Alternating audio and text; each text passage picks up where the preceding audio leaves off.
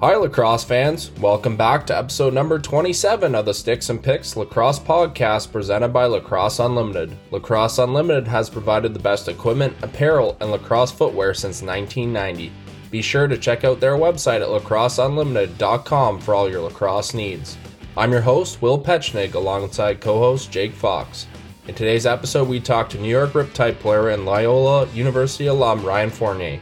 He talks about growing up playing for the Gloucester Griffins Minor Lacrosse Association, his university career at Loyola, and what it's like to live out his childhood dream to play in the National Lacrosse League. He also talks about what he's up to in Tulsa, Oklahoma with Callum Crawford and their Impulse Lacrosse Club.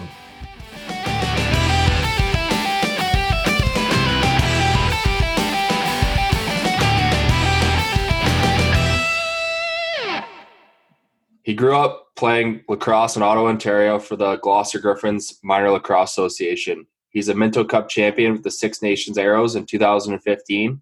He then went on to be a two time captain at the Hill Academy and then committed to Loyola University in Maryland, becoming one of the top 2A long stick midfielders in college lacrosse. He was the 12th overall pick in the talented 2017 NLL draft, going to Vancouver. He is currently a member of the New York Riptide of the National Lacrosse League and a member of the Connecticut Hammerheads of the Major League Lacrosse. Please welcome to the podcast, Ryan Fournier. What's up, guys? How you doing? This is a first for us. This is our first semi-live podcast. So I've been living in Oklahoma for the last two and a half months, living with Ryan. So we're actually side by side on the couch as we do this, and at home, and Will's back in Canada. Yeah, crazy times for sure with all this COVID stuff. It's about time it kind of ends, and uh, it's nice to see the Air Force doing so well, and uh, we're excited to have you on here. Appreciate it. So we're gonna start uh, get right into things here and kind of talk about how you got involved in the game of lacrosse. I know it wasn't uh, it wasn't the biggest sport in Ottawa back when we were younger, but uh, how'd you get involved with the game? Uh, I got in, involved pretty early. I think I was four when I started playing. Um, but just uh, you know, small town uh, community. Uh, I think the Sauvages, for those who know who they are, got me involved and uh, uh, picked up a stick at four years old. Never looked back. Um, shout out to uh, the Denoyers for being my first coach ever. Um, and then yeah, just kept playing from there. Loved it day one. It's funny because you and me have talked about Ottawa lacrosse a lot. It's changed a lot since, especially well, you left a little earlier than I did, but we look back at Ottawa lacrosse now and when you played, what are some of the big things that you've noticed? I know you haven't been around a lot, but you've noticed a big development, I think. Yeah, the biggest like obviously there's some some boys that are, are getting some notoriety and well deserved now. Um, but from even looking back further, uh, when I was in minor, like you know, novice and, and stuff like that, I mean, there was there the lacrosse was very low quality, and now I think starting from you know, I don't even know what the lowest age group is now, but like no novice and Bantam, all the associations are developing high quality teams. So it's not just guys who stick with it who end up choosing lacrosse over hockey and, and end up going through the junior ranks and leaving Ottawa that are finding success now. It's actually everybody in the associations as a whole that that are really becoming competitive. And I think that's the biggest difference is like from front to back, from the youngest to the oldest, all the way through. There's some good competitive lacrosse in Ottawa now when you were playing for Gloucester, you guys were mostly B and C, kind of like us, right? CD. My last year minor, I was the last place in C and in provincials. I was. We should have been D, but our two team was D, so we weren't allowed. no, it's a little different uh, now. Where most Ottawa teams are now A and B. Um, what were some of the coaches you had growing up that kind of had a big influence on your game today in minor? I mean, I think everything. I, I, everybody. I think uh, every situation you're at, you, you can take something through it. And, I mean, obviously, I didn't quit at any point playing, so every coach had some kind of an impact, whether that's you know pushing me more physically. I'm looking back to you know someone like uh, Coach Hartley, who literally you know pre-game, pre-practice, off-ice training, every practice, and and it got, but it made us work harder, right? And that kind of became my mo as I got older. So you know, you got to shout at him too. But then you look, you know, Steph Collins and and the Denoyers, and, and I don't want to leave anybody out, but uh, I think uh, the three of us had some of the same coaches growing up, but uh, you know they were the ones showing up and putting practice on. So I got to take the cap. One thing that you did a lot too that really I think you said you were the second Gloucester player to make a Team Ontario team, right? Something along those Something lines. along those lines, yeah. And you played for five different teams. You and Will were really kind of like the first kids from the Ottawa region that kind of made that an option. Obviously, me and Aaron Forrester uh, would make it later on, and now we're seeing more and more kids. Um, my brothers played Team Ontario at one point. I know Austin Lamoureux, um, I, Isaiah Weeks, I think have all played Team Ontario at some point. Um, how big of a step was that for your game coming from Ottawa, playing Gloucester, which we've all admitted, and I think anyone who saw lacrosse at that point in Ottawa wasn't a top level to go in to play with that level of guys. How much did that develop your game going forward? Uh, a lot. I honestly think my first Team Ontario experience was in Pee with uh, Coach Keenan. And uh, I was actually in a really bad car accident um, two weeks before the tournament, and up breaking my arm and getting a big scar on my forehead and whatnot. So when I got back in there, um, they actually brought in another whippy guy to take my spot temporarily if I couldn't play. So by the time I got back, I missed the practices. I missed all the all the X's and O's. And if you know Coach Keenan, I could coach the PB team, the NLL team, and so they were all you know sharp. And so I ended up going out the back door and playing defense um, for my first national tournament. And uh, I mean that's kind of been my role ever since. So um, you know the biggest jump was one playing in a different position that I was used to. Um, but two, getting exposure to those guys who now we have relationships with and we've played uh, with for years. But uh, uh, guys like Devin Shore and uh, Scott Lawton back then, and uh, a whole bunch of guys that the Ritchies and stuff like that that were just so talented with the ball. And anyways, it's uh, yeah, it was quite a jump. Will can talk to us too, because I think Will, you played with him as well. You guys had a whole lot, including yourself, that went hockey from that group. Yeah, I mean, even in in the '95 age group, we had uh, Nick Ritchie, uh, Hunter Garlent. Uh, there's Brody Milne was a first round OHL pick. Brandon Robinson, first round OHL pick. So many guys. I think five guys from our Bantam national championship team went in the first round of the OHL draft, and then there was me, the crumb, in the third round. So I was I, I was the only one out of those six OHL draft picks that came back and played in our midget years. So um, yeah, it was definitely a lot of cool, a lot of great hockey players there as well. But I mean, uh, you touched on it great there. Ryan was saying the experience and the the friendships that you meet there, and just opening the door more for Ottawa area lacrosse. I think it, it's something truly special. And going kind of into that midget year there, um, you ended up playing junior B as well. Uh, can you kind of talk about uh, that experience and playing junior B as a midget age player? Yeah, it was uh, it was something. Uh, it was obviously uh, experience playing against some older, bigger boys and, and whatnot. But uh, uh, the junior B team wasn't too too great back then, and uh, you know my brother was on it, and they had kind of a, a tough mo going on, and it wasn't huge like skill based lacrosse. So uh, I found myself on the bench for a lot of the the, the third periods and when it got a little out of hand, but it definitely taught me how to play against some bigger boys. And, and once you made that jump um, the next year, for sure, like in the first year junior, it made it a little bit easier. Do you remember your first junior B game? Who it was against? I have no idea. No, You have no. no, Oh, I do not remember. really? Probably, yeah, that's probably shaking my boots. I don't know. because I remember mine. Like it was like because we kind of went through that same path of started playing junior early, and I think my first one was in Gonalage as a 14 year old or something like that. it was the scariest thing ever. Yeah, I remember um, Brendan. Was it Brendan O'Neill? Uh, played for Nepean. Alex O'Neill. Alex O'Neill, sorry. He came off a pick, and uh, my dad still reminds me to this day. He heard me from the crowd scream like a little girl because he came around this pick to try to hit me and ended up missing and hit the boards. But it was like one of my first games, and he was this monster wearing this, you know, had all these stories about him. He had Woody out, and I just was like, oh no, is this look across the next level? I don't know if I'm, it's for me, but uh, we got over it. Uh, you end up making your jump to junior A the first year uh, of junior eligibility, and you actually went to Akwesasne, which I think was only a one or two year team. Uh, talk about that experience. You know, going to play on the res and playing uh, playing with a. I think you played with Lyle Miles and a whole bunch of other guys who obviously are big now. Yeah, I think that's the biggest biggest thing I take away is like I got to play with some true greats. Like everything, everybody considers Lyle one of the greatest now. Um, he's still playing, which is amazing. But uh, you got to just see that jump in skill and how how confident and calm they were with the ball. And, I remember Shane Francis playing the point of their power play with all those names with a Woody, and it was just so impressive to see the skill. But uh, a little nervous. I remember doing high kicks in the first day of tryouts for stretching, and I was trying to do it so well. I took myself right off my feet and landed on my ass right in front of uh, everybody else. But uh, yeah, it was it was quite the experience. I mean, nothing, there's nothing like playing the Turtle Dome, so pretty fun. There's one story that you knew was going to come up, and Will, I don't know if you know this.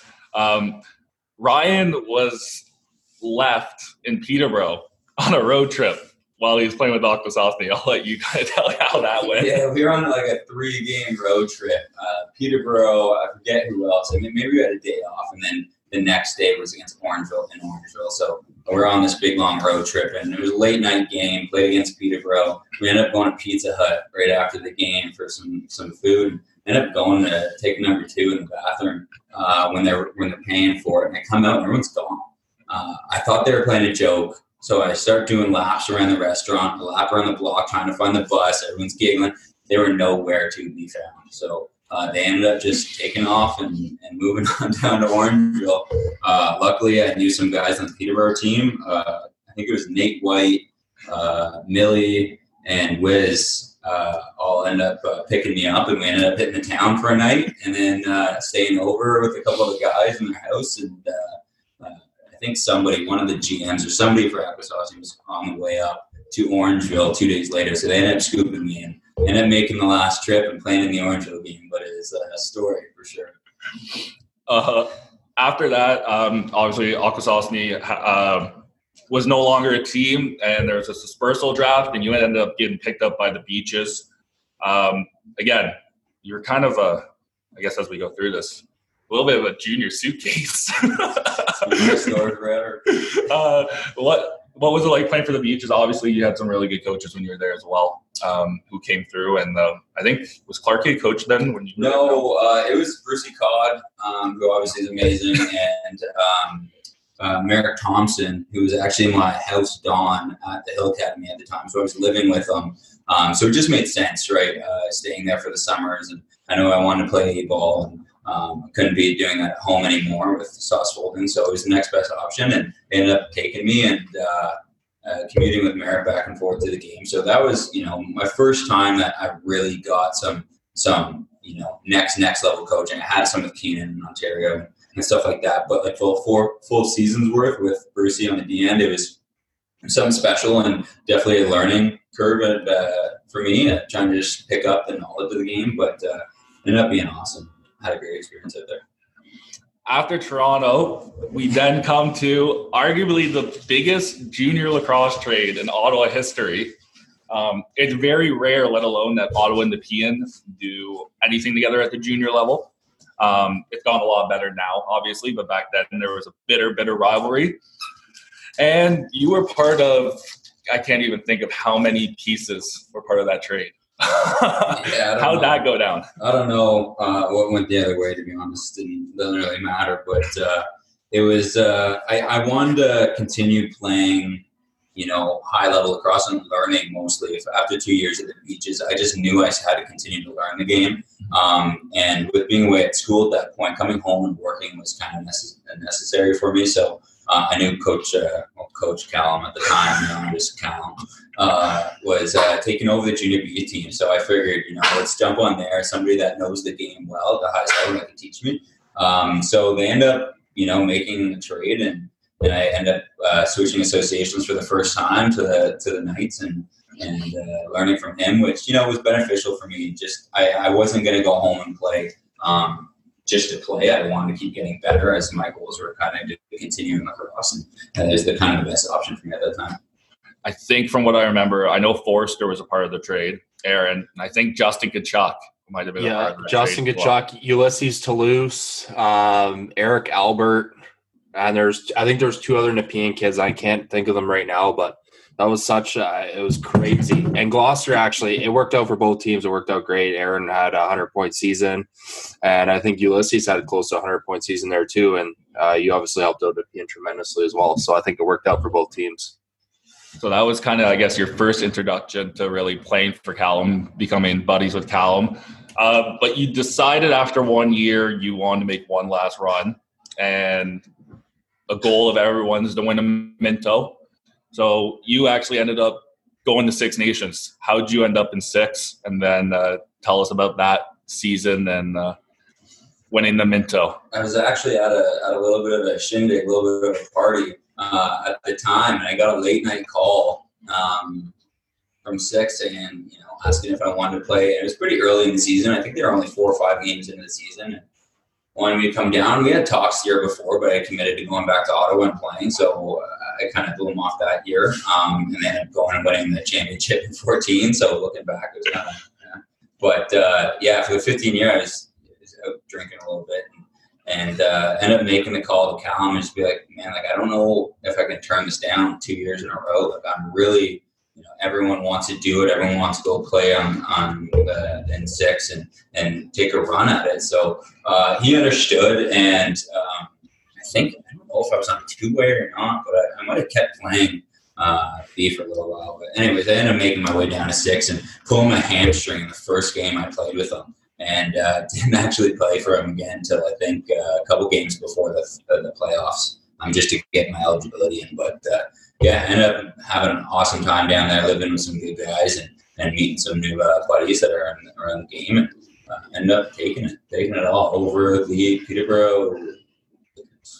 Yeah, you beat us in the Ontario finals that year. It's fantastic. You also got your. Actually, I'm not going to mention the fight because I got knocked out. I got knocked out that same game.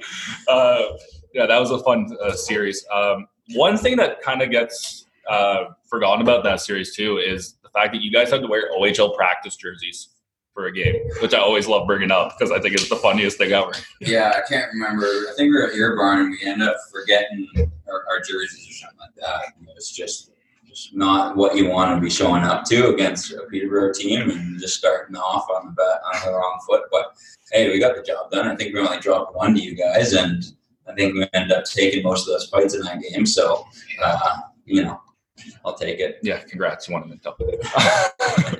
I remember Ian McKay's quote from that game wearing those OHL jerseys. He said he said something along the lines of he is so happy he finally got to play a game in the OHL, and I thought that was pretty funny. So we're, uh, we're bomber.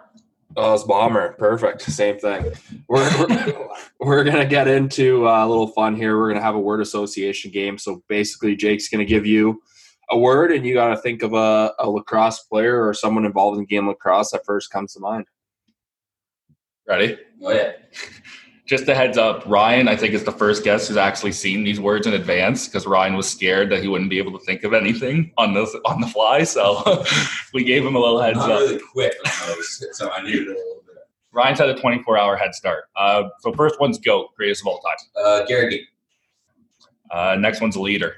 Uh, gotta go with Danny Mack, leader right now. Our New York Riptide team just does it different, does it really well. Uh, next word, sniper outside shooter. We're going with sniper. Dobie, just from a couple years ago, two years ago, or last year, whatever it was, just went off and he just doesn't miss. Uh, finisher. Uh, Inside. Yeah, shout out to my boy Leezy, Ryan Lee. Uh, has been killing it ever since he made it to the league. He was on our Minto team too. Uh, went to the Hills as well, so got to know him pretty well. But that last showing in the MLL was just something different, catching, finishing, everything. So, say Lee. Uh, playmaker. Callum Crawford. no, honestly, he's uh, he's he's different. He makes everybody around him better. So, yeah, for sure. Uh, detail oriented. Detail oriented. Uh, actually, an old teammate of mine from Loyola who now coaches at Army, Justin Ward. He was truly one of those coach players. Like he's probably the only one that I could have guaranteed to be successful in that kind of realm. So, uh, Justin Ward. Uh, water bug. Water bug. This is a little different one. I couldn't think of anybody, but uh, I'll say uh, Nisha Moore, if you know who he is from uh, New England. He's uh, just he played on my face-off team a little bit when I was taking faces there, and he was just always getting in there, and you know. Uh, stone is never good. Getting the shout out for Stonehands. You can't see yourself. Um, no, hey, I don't want to. ah, pretty close. Um, I'll have to say, and I love him to death, but uh, Brett Manny, my old cat, he uh, he's a wonderful human, great player. He just uh, he just doesn't have the softest hands.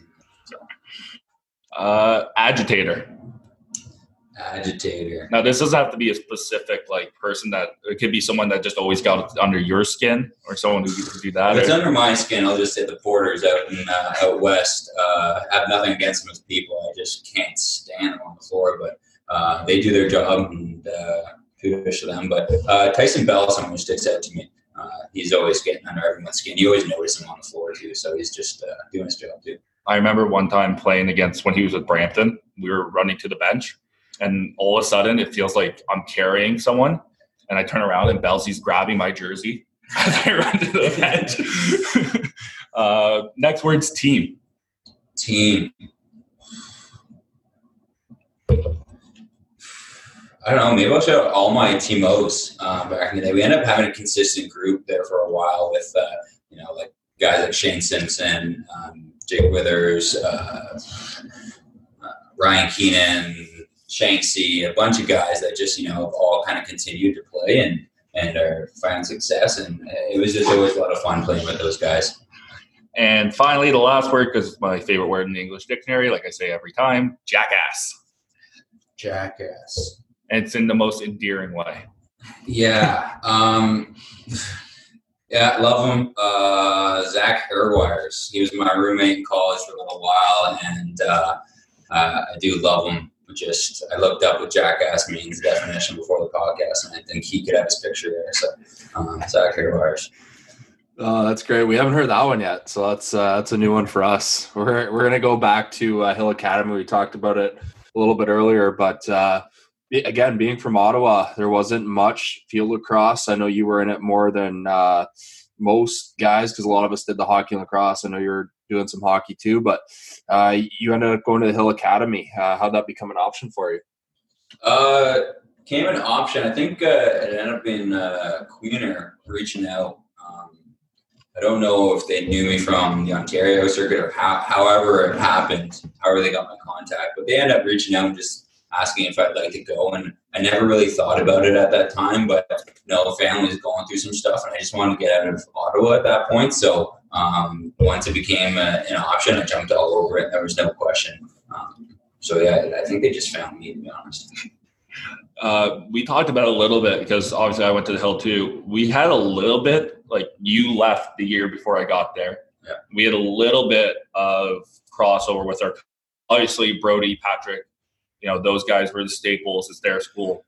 Um, who were some of the coaches there that really influenced your game and kind of changed you? Because you were at LSM College, but actually you were playing kind of O slash two way midi at the Hill. Yeah, I uh, yeah I went to Loyola as a as a short stick, the two way midi, but uh, uh, yeah, Queener was there and he, he had a big impact on me because he was a smaller guy too, and I know he had some success in, at Georgetown. He was kind of just taught me how to kind of play the defensive end while running the floor transition or field, I guess, and uh, playing offense too as a as a smaller guy, just using my speed, using kind of what you have. You don't have to be just like anybody else, kind of be your own player there. And he was kind of similar to me in that way in style, so he kind of helped me a lot. And obviously living with Merrick Thompson, I got really close with him in the beaches, so he had a big impact on me, but more as a uh, a mentor, as a, uh, just as much as a coach. He kind of guided me the right ways going into college and making sure I was all ready to go once I got there. So uh, both those guys had a, had a huge impact on me. When people think about the hill, obviously they think of the massive amount of success that players have had coming from there, going to college and going to the pro. If you look at their list, obviously it goes pages and pages deep of players who have had huge impacts. How big of an influence was the hill for you getting ready for college?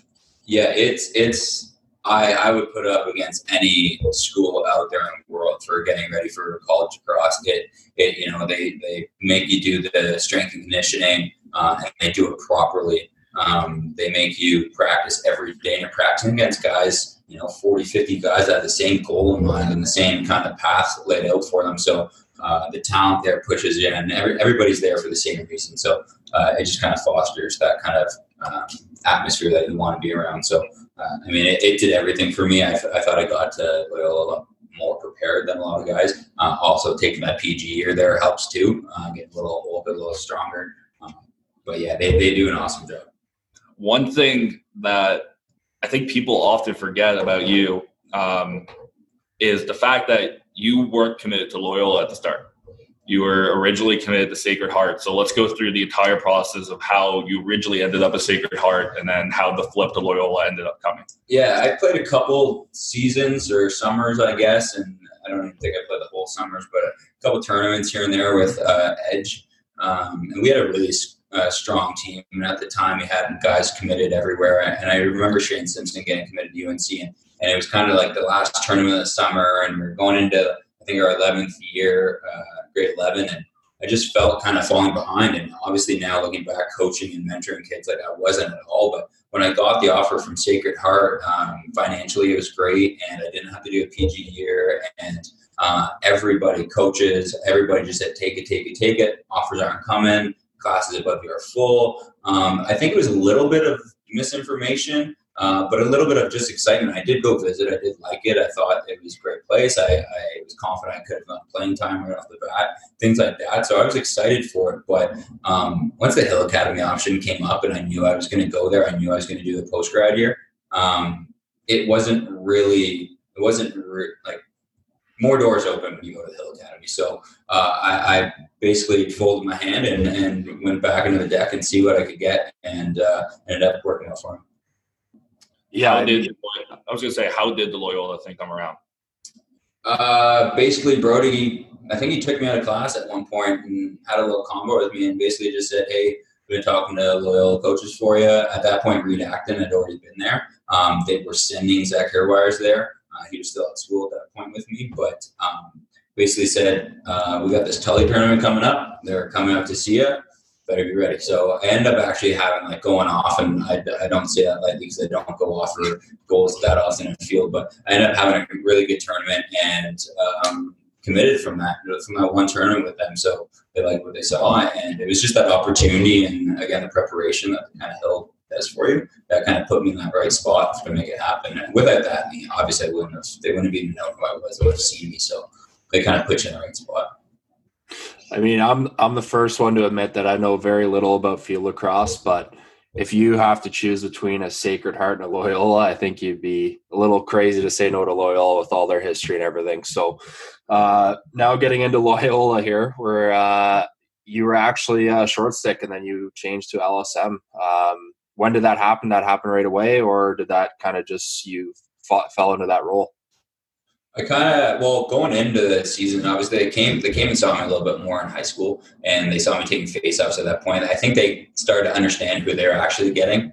Um, and uh, so once I got there, they had a had a our second poll go down um, a week before our first game freshman year against Virginia. So I had played the whole fall uh, as a short stick, and um, guy goes down. I don't. I think our number three just you know we just wasn't going to cut it at that point. Um, and so they just kind of yelled out at practices, anybody played pole? And year before I tried out for Team Canada um, with a pole. So I was like, I've done a little bit. They literally stood me at center field and coach, all the coaches stood beside each other and then whipped ground balls at me. And I picked them up and threw them back and picked them up and threw them back. And I'm like, all right, you're playing LSM next game. And this is a week away. So it was quite the flip, but I ended up doing all right and uh, just running around out there, and I, I didn't put it down after that, so ended up working out.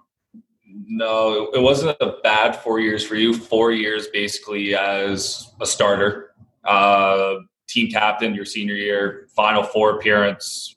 I think you guys won what three Patriot leagues out of the four years you were there.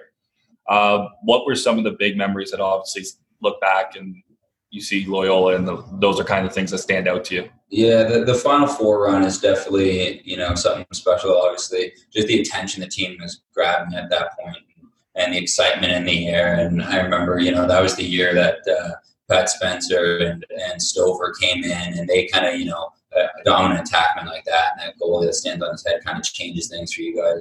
And I mean, we had some tough games to get to that point. It wasn't like we were just steamrolling teams. We weren't like out of this world great, but we just put it together when it needed to be. I remember going into played Bucknell in like the semifinals of the Patriot League and did like double OT and they hit Stover's helmet with a shot and whatever. And it was just like it was it was a tough road to get there. But once we were there, it was just one of those things I'll never forget. You know, families all making the trip down for for the playing Eagle Stadium and stuff like that. So it was, it was pretty special, but that one sticks out for sure. what was your favorite game on the schedule every year for you at Loyola? What was your big game? I know I should say hop right now, but since I went like two and one or three and one against them or something like that, I can't remember. Just steamrolling them every time. So uh, I never lost to Hopkins when I was on the field. Uh, so that one wasn't really huge on my schedule, but um, I like uh, the Virginia game. To be honest, Virginia was always our first game of the season. So always your first game of the season, you get up a little bit. And my first game ever, the first game with the pole actually too. We were down by nine going into the fourth, and ended up coming back and taking the lead. They scored with like a second left, um, and then ended up winning in overtime. So we ended up losing that game, but it was just one of the wildest lacrosse games. Not only playing in, but witnessing too. It was my first ever college game with the wrong stick in my hands, and it was just so. After that, that Virginia game at the start of the year was always just like something. It was just different, it was special. Uh, first off, kids, earmuffs, go fuck yourself. um, but you ended up being eighth all times in ground balls for Loyola, uh, which obviously, anytime you kind of cement yourself in the uh, in the record books in some sort of way, is obviously an honor. Uh, what was a big key to you, kind of for kids who might listen to this, to ground balls? I know a lot of it was wing play and stuff like that, but what were some of the keys that you thought made you uh, one of the better players? And I hate kind of pumping your tires here so much. Uh, but what made you so good at loose balls in college? What do you think was a big step for you, kind of developing that? Uh, well, that's always kind of been part of my game. I don't, I, it's not like I'm a, I'm a finesse pretty player out there. I kind of just run and jump and roll and pick up balls and stuff like that. So it's it's not pretty ever. But uh, I actually didn't know I was eight belt then. It's kind of fun. Um, but uh, no, I remember Joe Fletcher. That might not be a household name, but for me it is. He was a he was a senior when I was a freshman. He was all American, Team USA. Uh, he's he's an amazing, amazing defenseman. And he took me aside one time, and I was doing all right. But he just said, "Hey, one of my secrets is look at the ball." And I know that sounds so silly to say look at the ball, but when there's a scrum and you're on the perimeter, or it's locked up in the face-off guy's stick, and, and you're on the perimeter, or even if you see it bouncing and rolling, if you truly stare at the ball, it'll tell you where it's going. Um, and it, again, it sounds silly when I tell a lot of kids that, but it's truly one thing that once you focus in and don't worry about the sticks that are swinging around and don't worry about anybody else and you truly stare at that ball, it just seems to come to you. So uh, that's kind of the one thing I tell anybody. Yeah, no, that's certainly uh, that's an amazing accomplishment. I think it kind of goes back to your Ottawa days where you had to work for everything that you got, and uh, it's just kind of your hard work's always been there. So we're going to go back to some more fun here with the teammate challenge, and uh, you can throw guys under the bus here if you want. This is usually one of my favorite parts here uh, of all the podcasts. So basically, Jake's going to give you a question, and you got to uh, think of a teammate who first comes to mind. Again, he has a heads up for this, just so everyone knows. It's no advantage here. Uh, who has the worst style on and off the floor? We'll start with on the floor on the floor, so I bet you a lot of people would say me. I mean, I cut my leggings at one point. I wore pink shoes at one point that I didn't think were actually going to be looking pink. But um, I can't even. Maybe Mac Mitchell. Out Mac Mitchell for the worst style on the floor. He's just, you know, shorts don't never fit, right? long. He's long. Um, off the floor, I don't know. Maybe I'll throw suits under the bus because he's always tripping everybody else's suits. So I guess the name suits is kind of funny. But yeah, he uh, he is he doesn't have the greatest style in the world either. So I'll defend everybody else. Uh, least favorite matchup, box and field. So let's start with box lacrosse. Uh, box. There's so many man. Uh, Dixon, Lyle. I mean, anybody that's big athletic, can kind of bounce, you know, has the, has their center of gravity down. Uh, probably Lyle. I think Lyle's the most unguardable human out there. Um, so I'd say him for box for field. Uh, a name that I don't know, some people might know but Joe Locascio. He was a number one midi from Maryland for a little while. He's he's small dude, probably like five six, but as fast as lightning with a right and and left. So he's my like ultimate like terrible matchup, and uh, he he stuck it to me a couple times when we played him, and he's in the PLL now. I think. Who is the most likely man to become president or prime minister that you've played with? Uh, John Brannigan. He's the only like his personality is so outgoing and he's so confident, he's so direct with what he wants and what he says, and he kind of has that high energy to go do it. So I could see uh, Randy making a good push for uh, president. Uh, biggest prankster. Biggest prankster. Uh, Jay Drapow. He's an old buddy of mine at Loyola, and he'd always just, you know, you find your shoes, you know, where they shouldn't be, and shoelaces tied when you're done, and, and sticks in the shower and things like that. So he was always just trying to cause some crap. Uh, best roommate.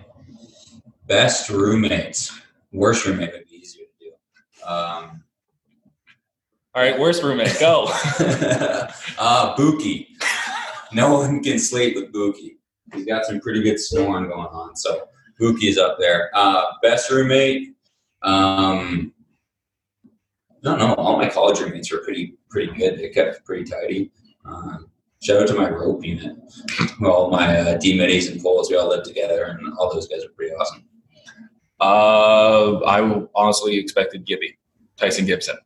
Uh, I love Tice, but uh, it's been a you know one year. I can't give him best roommate. Uh, no idea. Uh, most likely, uh, who would most likely be a good coach if they decide to coach? Someone you can see after their playing career kind of jump into a coaching role and be successful. Yeah, it's got to be somebody that you know obviously loves the game and and has kind of the X's and O's down. Um, I could see somebody like Ryan Keenan, obviously following his dad's footsteps, but even playing with him, he plays with such like kind of a poise and, and confidence to him, and I think he knows the game better than anything else he does. Uh, so I could see, obviously, that's kind of a cheating answer, but I could see uh, RK going. Uh, best athlete you've ever played with? Uh, Pat Spencer. Uh, ever. No, he's uh, he was obviously amazing. He's six four, uh, size fourteen feet, and moves like he's five two. He's just he moves with a kind of basketball fluidity, and his head is always up, and he's he's just confidence with the stick and stuff. And obviously, he's trying to make that NBA push now. Uh, NBA, um, that's what he's trying to do. So he's he's different. He's just on another level than anybody I've ever seen. Uh, best fighter or toughest guy you've ever played with? Played with Yes. Andrew Suitor.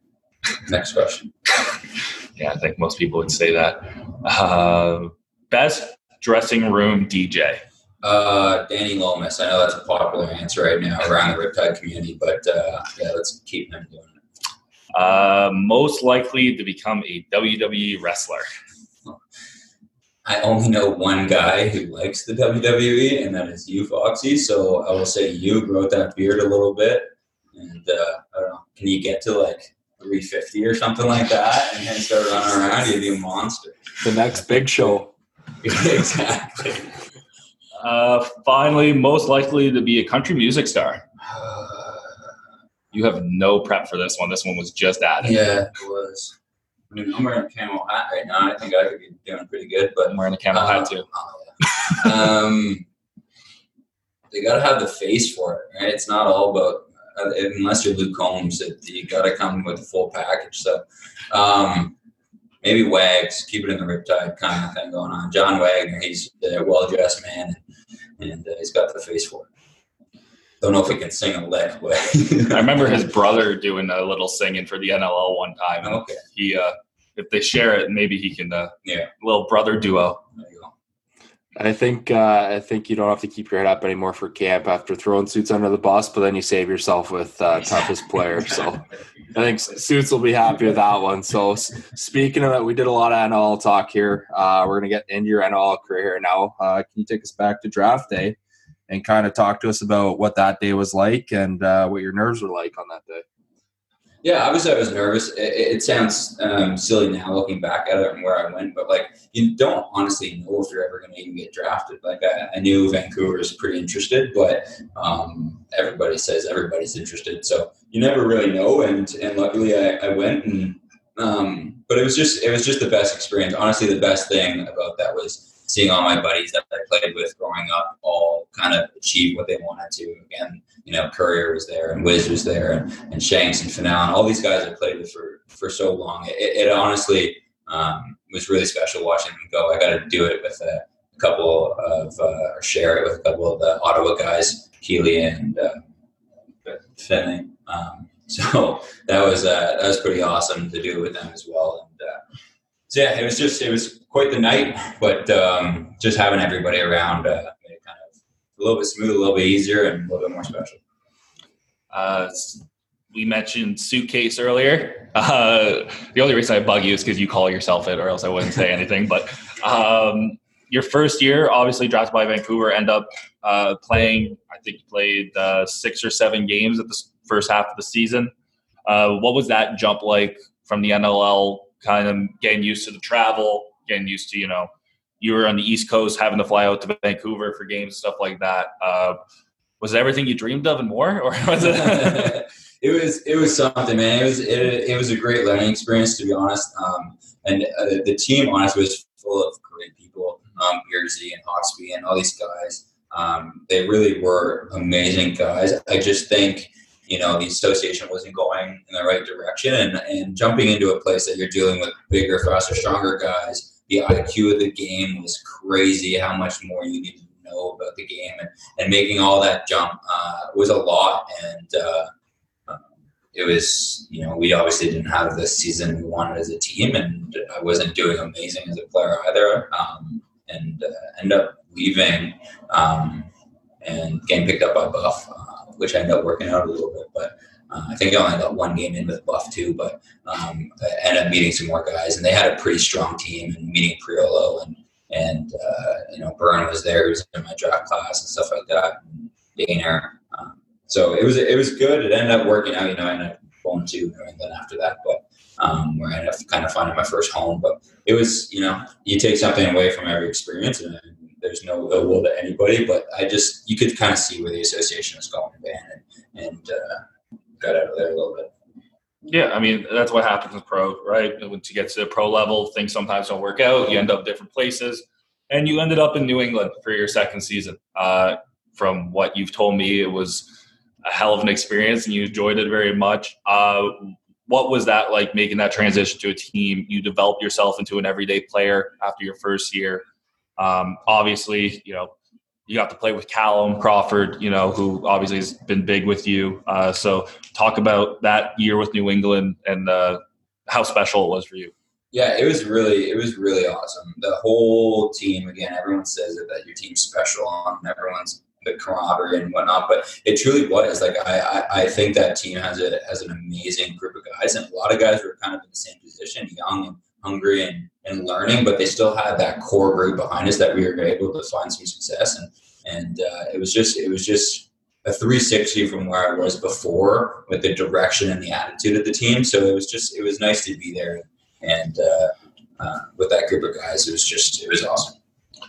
Uh, then the off season comes around, and you were part of a pretty big trade that happened. Uh, Jordan Durston was selected by the Riptide ends up getting traded for you and Miles Jones. Uh, what was your reaction to first hearing the trade? And well, I guess we'll start from there, coming to an expansion franchise. Yeah, first reaction was uh, that Sports Center clip that I was on the bad end of was going to be all over Twitter again, and it was uh, with Dirty making a uh, one-on-one save uh, on me on a breakaway. And Durston is not a goalie. Let's just put that out there. Um, so that was uh, that was the first reaction. Then after that, honestly, it was it, I was a little bummed again leaving um, New England because I, I, was really truly happy there and they, they had a great group and I, I, was excited to go on year two with them. But I was also excited for another opportunity in New York and I think that an expansion team you have uh, even more uh, uh, opportunities ahead of you. So uh, I just try to make the most of it and it ended up being awesome. Another another good locker room and uh, um, to meet Miles Jones. uh, you Miles had a little. You basically covered him every time you played yeah, in college, I, right? I, I, covered him for four years. He he's you know he did some damage against me, but I got him. I got the final laugh. So uh, yeah, season career, or career points in a single game was put up against me, and then drawing him for the first uh, game of the tournament again. But we ended up beating him that time, and uh, that was his last college game. So that one felt pretty good.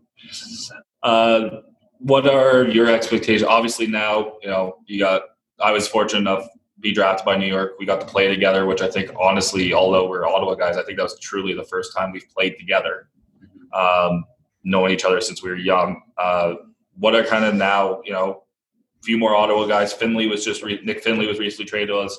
Obviously, the big news of Callum Crawford signing with us. Um, what are kind of your expectations going forward with uh, our squad and uh, and you personally as a, you develop into a a, a veteran role now in the league. And Baddour. And Baddour, sorry, Carter. Baddour.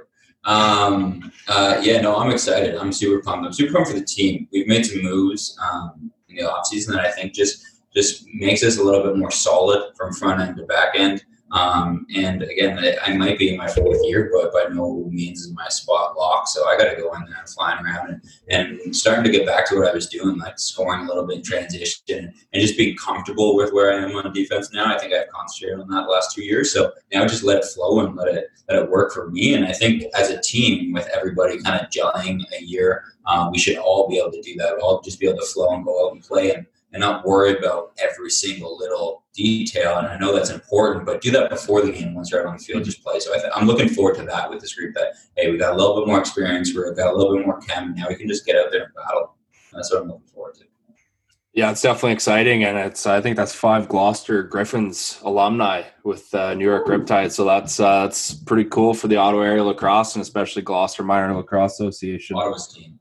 Yeah, the Ottawa Riptide. Um, uh, one thing I can, I can say is you guys are players, but uh, if I was a younger guy on the team, I think I'd be bringing Rogaine for your coaching staff because they're all bald like me. Shout out to Laddie, Jonesy, and Cross. They're all beauties, and uh, it's gonna be a shiny bench. Yeah, yeah. The new Mister Clean. That you guys should be sponsored by Mister Clean. So we're, we're, we're going to jump leagues here. We're going to go into your MLL career. Um, you were undrafted. Uh, you had a very good NCAA career. Um, being undrafted, did that kind of motivate you to to kind of work on your game and uh, kind of give a give you some fuel uh, or fire, light a fire under you? Yeah, to be honest, I, I, I, always wanted to play, but concentration was with the NLL, and if that ended up happening, it, it was awesome. And if it didn't, it didn't. Um, I was I just I just remember reading stuff online, and it was like, you know, they were putting me up there in the top whatever to get drafted, and then it was just like, but too many question marks, like five eight from Canada, and I'm like, well, if that's their reasoning, then like they're probably not even going to import guys from Canada anyways to play. So um, it wasn't really disappointing, but it, once I got the chance to play, uh, it was definitely motivating knowing that I was playing against guys who did get selected and, and were chosen to be there. And I was just kind of walking into tryouts. And, and uh, Ty Thompson actually hooked me up with getting a tryout with Dallas when I was living here in Oklahoma. So uh, that ended up working out, making a team and whatnot. It was, it was a ton of fun. And I, am looking forward to doing it every year here on out with uh, the Hammerheads. because um, uh, it, it, really is a lot of fun and competing is competing right against the top guys out there. So um, yeah, it's pretty awesome.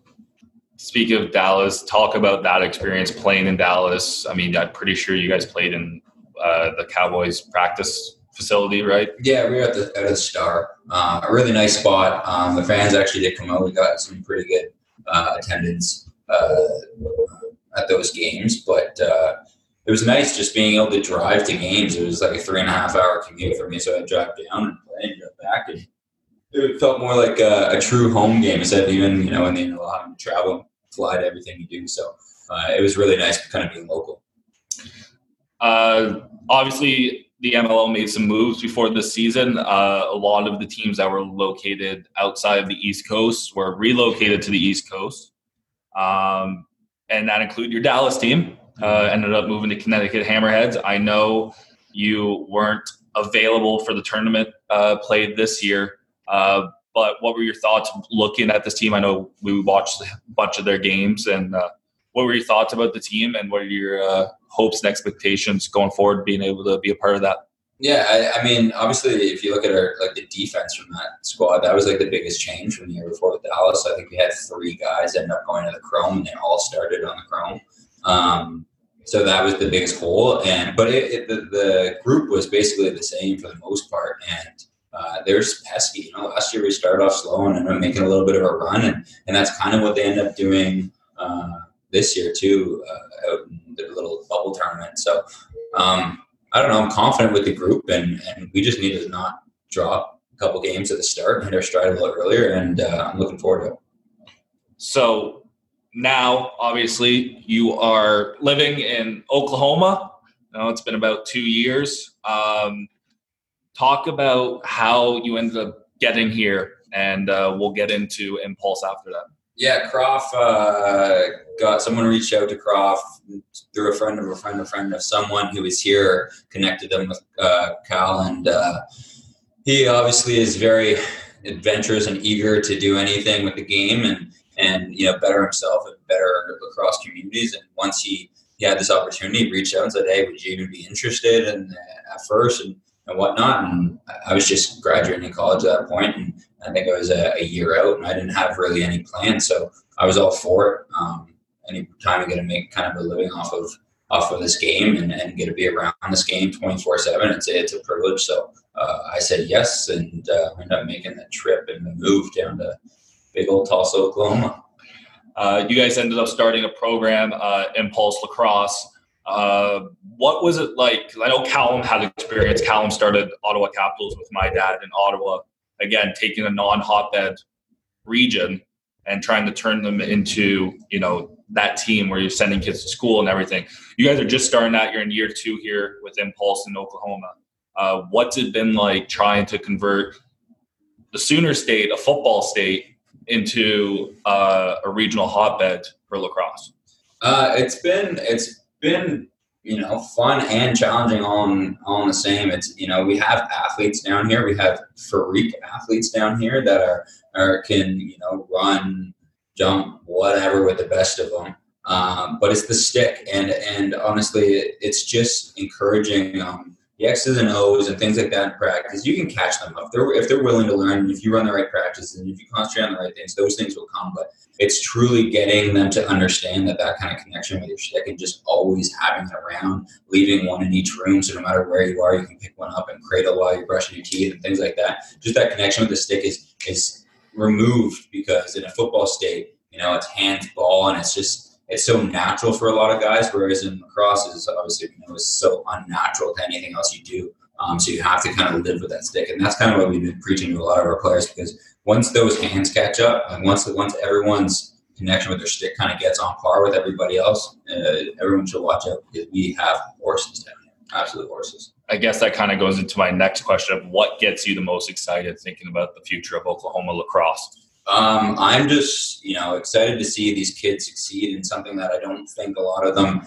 um, thought was going to be possible. You know, we, we have some guys reaching some pretty crazy heights right now and with school, and we're only in year two. So uh, the youngest groups that we're working with, right, all the way down to I think fifth grade, I'm just so excited to see kind of where they develop and they get a full kind of life or minor career with um, you know encouragement and and I don't want to say proper coaching, but but because I don't want to slight anybody that was here before, but but coaching and guiding them in the right way to have that success on the end, tail end of their career. So I'm just super excited to see where they can go with it. A lot of guys, obviously, if they're not the biggest, strongest, fastest player uh, in not only their high school but in their region, then they don't think they have a career in sports because football is just not it for them. Um, and it kind of opens those doors for you know everybody. Um, so I'm super excited to see these kids kind of just succeed and move on and do do great things. All right, let's hear it. Name some players that you're excited to see from the area at the next level or in the future that you think are could. Uh, I know it's hard. You well, have a bunch of kids. Yeah, we got a ton of kids. So sorry, boys, if you hear this and I don't shout you out, but um, I'll, I'll, just throw out a one special name because he is already committed and and we have some guys going out this year, but he's a 21, so I still have him for another season.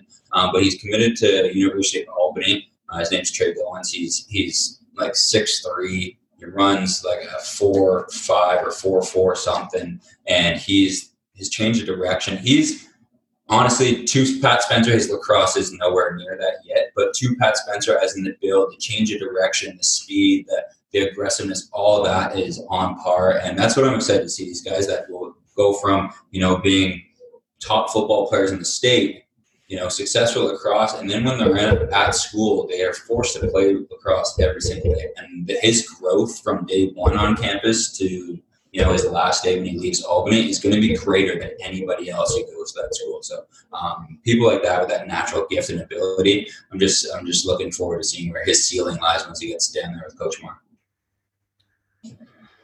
Yeah, no, certainly, and it's uh, definitely exciting. And I think lacrosse is definitely uh, the game of the future in the United States uh, with the way everything's going now in 2020. So uh, it's definitely exciting to see, and uh, I'm sure you're you guys are all very excited to see how well your young guys develop over the years. So we're going to get into our play until a whistle segment here. Um, you grew up around a lot of lacrosse, Ryan. Um, I'm going to ask you who is your favorite referee growing up and why. Um, uh, I'll just say I would say Garrison. I'll say Garrison because because you can't think of any. Uh, to be honest, I was over here freaking out. Like I don't know a single ref's name. Like I don't. I was never really close with them. But honestly, I refed, and I believe I was the only ref to get a complaint the entire year, and I got two of them. Um, I was not good at it, and it just it tells me how hard it is. So I truly do feel for the refs, and I do appreciate what they do. Uh, and I say Garrison for the fact that I he's probably the ref I remember the most from my first day in lacrosse, and he's committed so long to the sport, and he's not the one getting you know the limelight and the accolades and all this attention like the you know the superstars of the game are, but he's been doing it and helping us be able to do it for so long. So that commitment to you know the refereeing and and whatnot is just is, is pretty cool. So uh, I'll shut up him for uh, all he's done for so long. I'll also just say, Ian, I was joking there. By the way, I think you're a fantastic ref. Um, but honestly, again, what Ian Ian coaches high school lacrosse. Like he does so much for the game. Um, he was my referee in chief back when I started refereeing. Um, I think we've probably both had him since we were about eight or nine. Like he's always been a ref that we've seen, been around. So um, I'm glad you could think of someone yeah, Ryan, you made a good point there. You said he's helped us as players out a lot, and uh, I kind of love how you said that. And I mean, without refs, we don't have a game. So the last question I'll ask you is, what do you think we could do as players to kind of help limit the abuse towards the officials in the game of lacrosse? I just think know your role, right? Like everybody's got a job out there. Coaches are there to coach. You're there to play, and the rest are there to ref. So uh, I'm talking out both ends here because I know in the heat of the game, it's not as easy just to just to kind of shut your mouth and walk away. But um, to know your roles, and I put it a lot on the coaches um, because if a coach is going crazy and yelling and getting his guys all riled up, obviously the guys are going to do that as well. But if you run a strip bench and you you put your team in line the, the way you want it, then they shouldn't be bad talking the refs in the middle of the game and stuff. So it's just know your roles, know your job is to play the game as a player. Know as a coach, your job is to manage those players, uh, and then that makes the experience for the ref and his job easier. If he's not worrying about making every single perfect call, because he's not going to hear it from from everybody else, um, then he's going to be doing a better job. So uh, that would be my advice: is just hey, you're not all there to call the games. The guys in the stripes are, and and just kind of let them do it, do their thing, and. Uh, without all that harassment, you know, they're, they're going to do a better job. Yeah, exactly. And I think letting the refs be the officials of the game and kind of letting the players do their job. I think that we each have our own jobs to do on the floor and on the field. So I think that's a great point again. So, Ryan, we appreciate you coming on here talking with us. Um, wish you the best luck this year in your NL, upcoming NLL season. Uh, everything with Impulse Lacrosse and your future MLL lacrosse career as well. So uh, it's exciting to see you doing so well and especially the growth of the game, the Ottawa area, and you were a huge part of that. So uh, thanks again for coming on and talking to us. Awesome, man. I appreciate it. Thanks, Torpedo.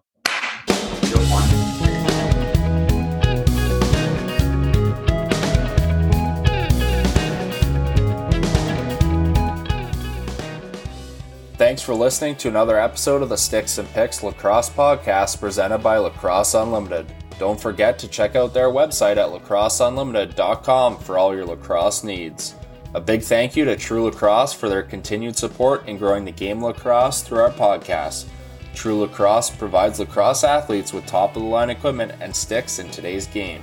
Follow us on our social media pages on Twitter and Instagram at SticksPixLax and on Facebook at Sticks and Picks Lacrosse for more lacrosse content, future episode releases, and some awesome lacrosse giveaways. We are currently giving away another True Comp SF 4.0 shaft. Head over to our Instagram page for more details. Every Thursday night, you can watch Major Series lacrosse games on Facebook for free, and you can also enter the 50 50 contest to win some cash.